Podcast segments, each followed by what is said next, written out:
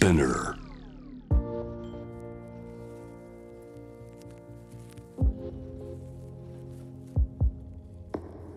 藤原信也新東京漂流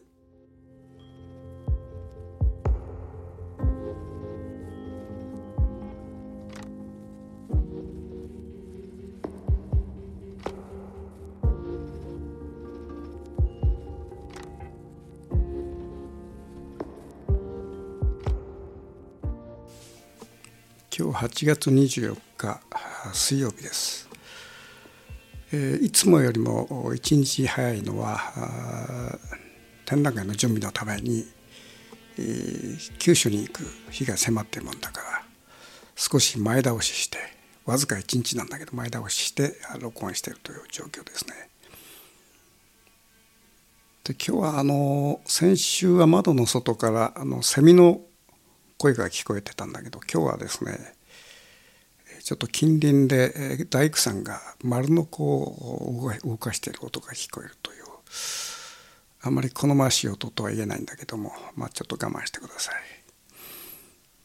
で先週はですねあの僕の九州の展覧会で行われる一つのコーナーで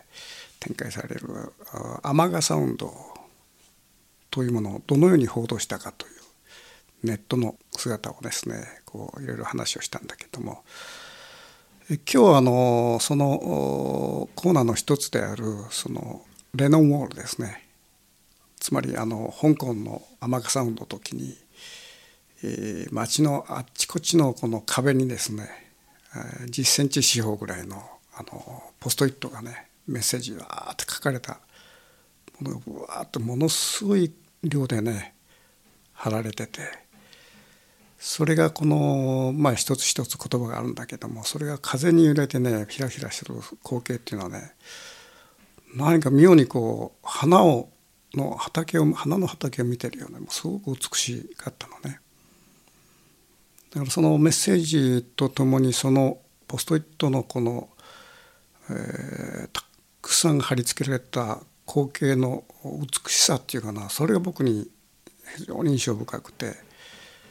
その美しさみたいなもの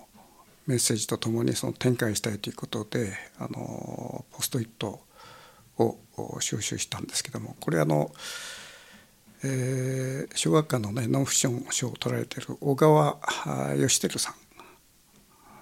香港でね僕はこの小川さんとお会いして、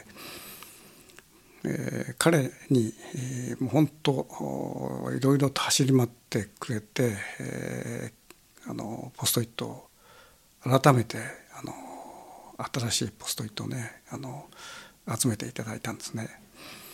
で今日その彼とお会いして、えーえー飯を食いながらそのポストイットを受け取ったんだけどもいやこれねもう本当感動したっていうか、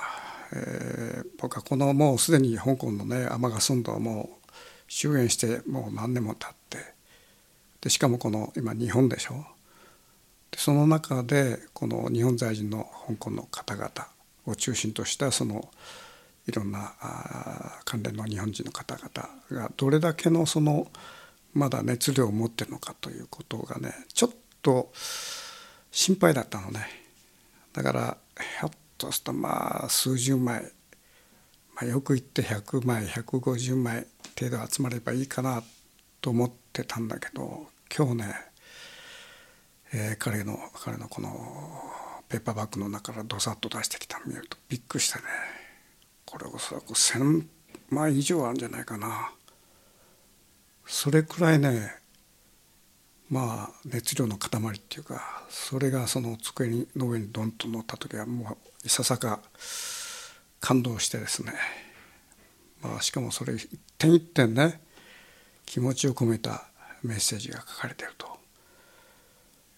まあ、ちょっと中国語はほとんどなもんでなかなか僕は読めないんだけども、まあ、この例えば武勇だとか香港人犯行だとかね。まあいろんな言葉がねあの読める言葉は少ないんだけども本当たくさんのメッセージが寄せられて僕はそのパネルをあのしつらえられててそのパネルに貼ろうと思ったんだけどもこれパネルに貼れる貼れる量じゃないもんだからもうこれ現場に持って行ってその一つの壁にブワーッとこの貼っていくという、まあ、いわゆるあの香港で再現されたようなねあのそういうそのレノンウォールをねの花畑っていうかそれをこの北九州市美術館の一角の壁に貼り付けようということで、え、ちょっともうこの量にちょっと感動したっていう状況ですよね。僕はあのジャーナリストの小川照義さんとお会いしたのは、えー、僕が香港の天笠温度で走り回っている時にですね黄色とかでコウ君ですねあのいわゆるあの天草運動のその先頭に立ってる今もまだ収監されて、えー、牢屋の中でまだ犯行声明を出しているという非常に骨っぽい、えー、本当、まあ、姿形からすごくひょろっとしたねあのひ弱なそうな青年だけどこのなんていうか胆力とこの粘り強さっていうのは大したもんなんだよね。で僕はこの香港であちこちあちこち動いてる時にですねあのちょっと遠くの方にちょっと人だかりがあるということで、えー、そっちの方を歩いていって見に行ったんですね。そうするとねなんとねコウ君がそこにいたんですよ。それでその自分のメッセージを書いたパンフをねあの町の人に配ってると。で当然彼はまあある意味で名前の知れたまあ活動家なもんでそこに人だかりができてて。その人だかりの中には当然ねその天笠運動に反対してるまあ特にまあこの反対してる人は大体、えー、本土の方からやってきた中国人で、まあ、お年は大体まあ中年以上ですよね。えー、台湾で言えば外省人っていうんですかねこのいわゆるあの中国から流れてきたあの外省人と似たようなちょっとなかなか厳しい風貌を持った人たちが結構いてですねでその皇居に向かってものすごい罵詈雑言を吐いてったりとか、まあ、割と皇居がその何て言うかなこうひょうひょうとした形でそう受け流したりしてんだけども。でそれで僕はちょっと、まあ、あの話をして、え一緒に写真を撮ってですね。その時にちょうど小川さんがそこにいらっしゃったのね。それであの、まあ、僕の顔を知ってられたということで。あのちょっとあの写真を撮らせてくれということでそこでまあ高君と一緒に写真を撮っていただいて、えーまあ、そういう形でねあの小川君との交流が始まって。えー、それ以降も日本に帰ってからですねあの、えー、周庭さん活動家の周庭さんですよねあの女性の。彼女はあの大体あの暮れにですね日本に来て正月いっぱい、えー、日本に来てそれで帰るというあの日本を毎年こうねあの来られてたのね。それで彼女はそのまあああいうその普通のこう少女少女っぽい姿なんだけどもやっぱり日本のこのアニメ文化とかそういうものにもものすごく傾倒しててまあそういう意味じゃちょっとミーハーっぽいとこもあってなかなか面白いんだけどそのミーハーぶりとですねこの彼女の骨っぽさっていうのは妙に同居してて。一見そのひ弱そうなんだけどもものすごいこうなんかあのいわゆる大陸ではないんだけどもそういう大陸的なこの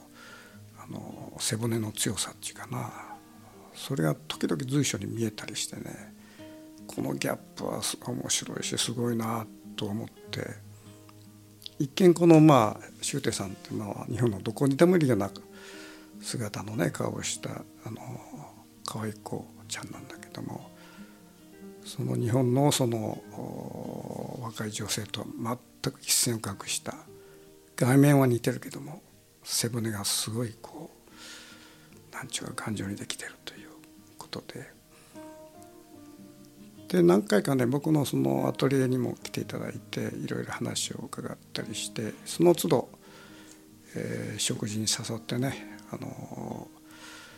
いろいろまああの運動だけじゃなくていろんな話もしたんだけども。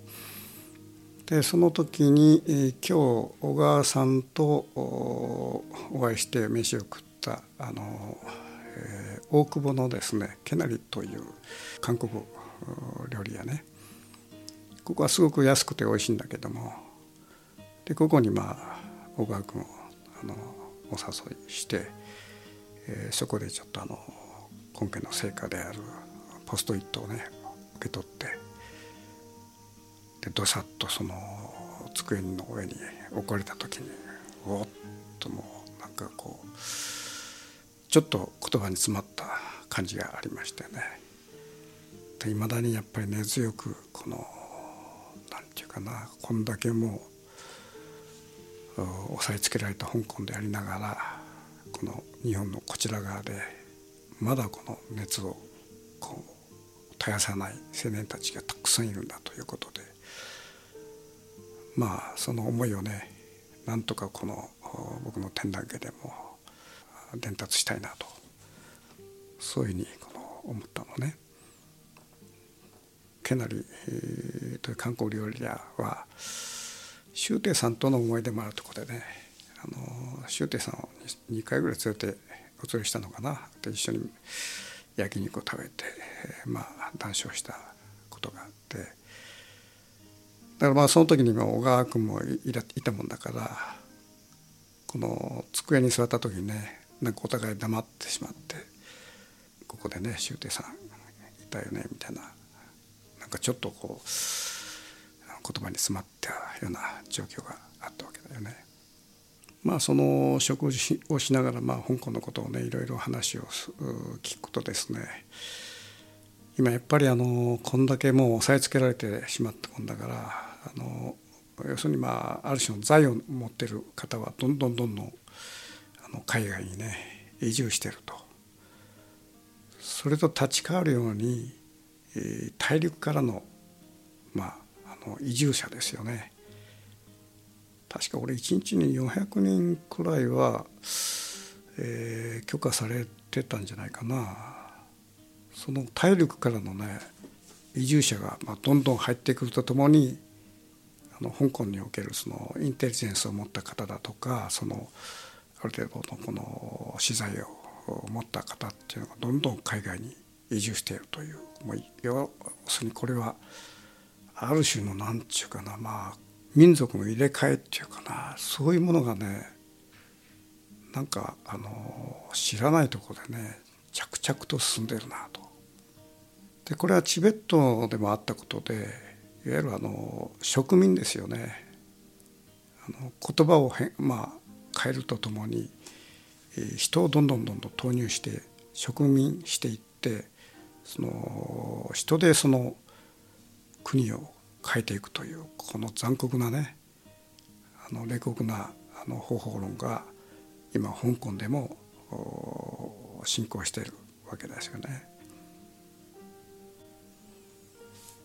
まあ、それからの周庭さんのねあの状況を聞くとですね、まあ、一頃の24時間監視というのは説かれているらしくてえー、外出もできつつあると。ただまあそれにそうとしてもやっぱり監視の目があってしかもあのパスポートも取り上げられてるから海外にも行けない。それで接触する人もねあのなるべくその運動と関係のない、えー、人と接触しないとまた活動を始めたということで収監される恐れがあるもんだからその辺りはまあ周庭さんもねかなり神経質になってるらしくて例えばその日本からねこうジャーナリストが行ってちょっとお会いしたいということがあるとやっぱりそそこはどうしてもその日本のジャージャーナリストと会うと何らかの運動をねしているまた活動しているということで当局の目がそこに行ってまた収監されざるを得ないという、まあ、非常に厳しい状況なもんで本当にごく一部の限られた人たちとのまあ交流の中でその生活をしているというまあそういう意味では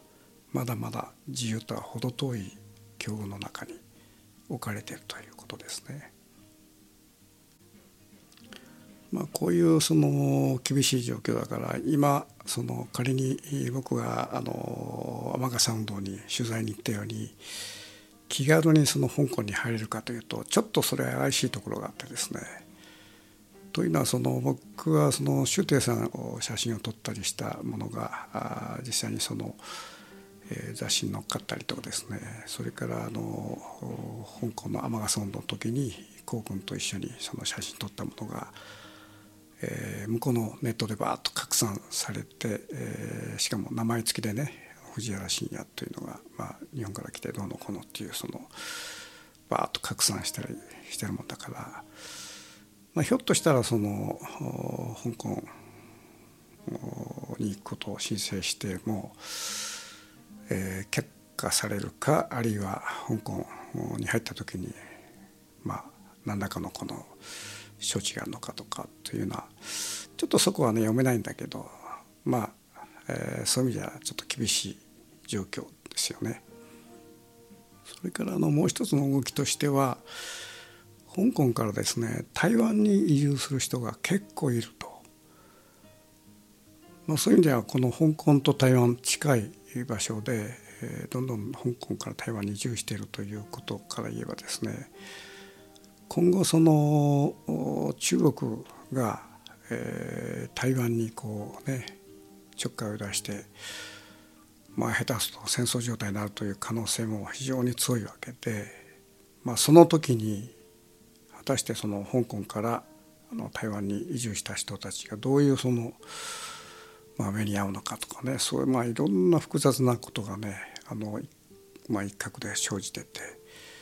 まあ、目が離せないなと。そういうふうに思ってるわけですね。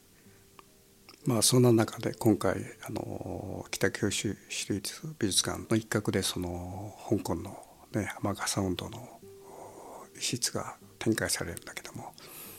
まあこれは一つのまあ僕自身のささやかな抵抗の持続という意味合いもあり、えー、それとともにねあの運動っていうものが非常に美しいものだったというそこを見てほしいっていうかなそれがねやっぱりポストイットの花畑なんだよね。あのやっぱりいまだにね香港歩いててあのわーっと壁に色とりどりのポストイットが貼り付けられててそれがこの太陽の光を受けたりこう風にひらひらひらひらしている光景がねなんかこう残ってんだよね。でそれがやっぱり香港生笠運動のこう真骨頂っていうかなあの彼ら深刻にねなるとともに非常にこのウィットに富んでて、えー、先週申し上げたようにねあの道のど真ん中にその花畑を作ったりとかね図書館を作ったりとかそれからその、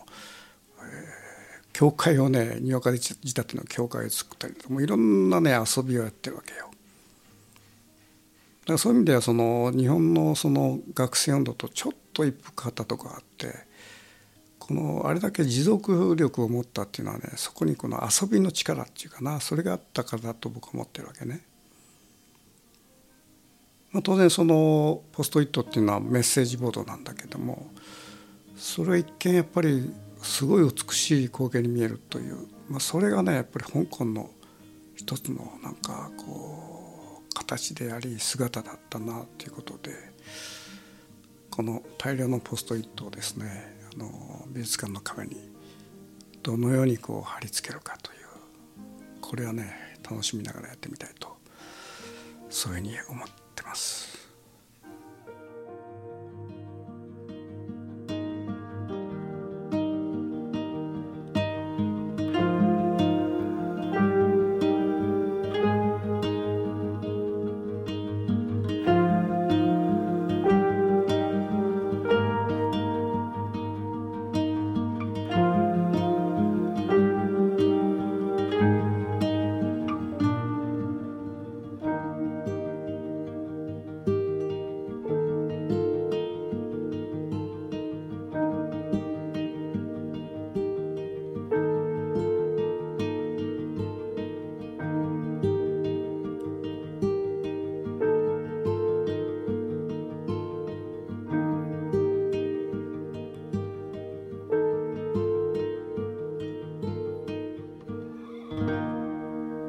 藤原信也。新東京漂流。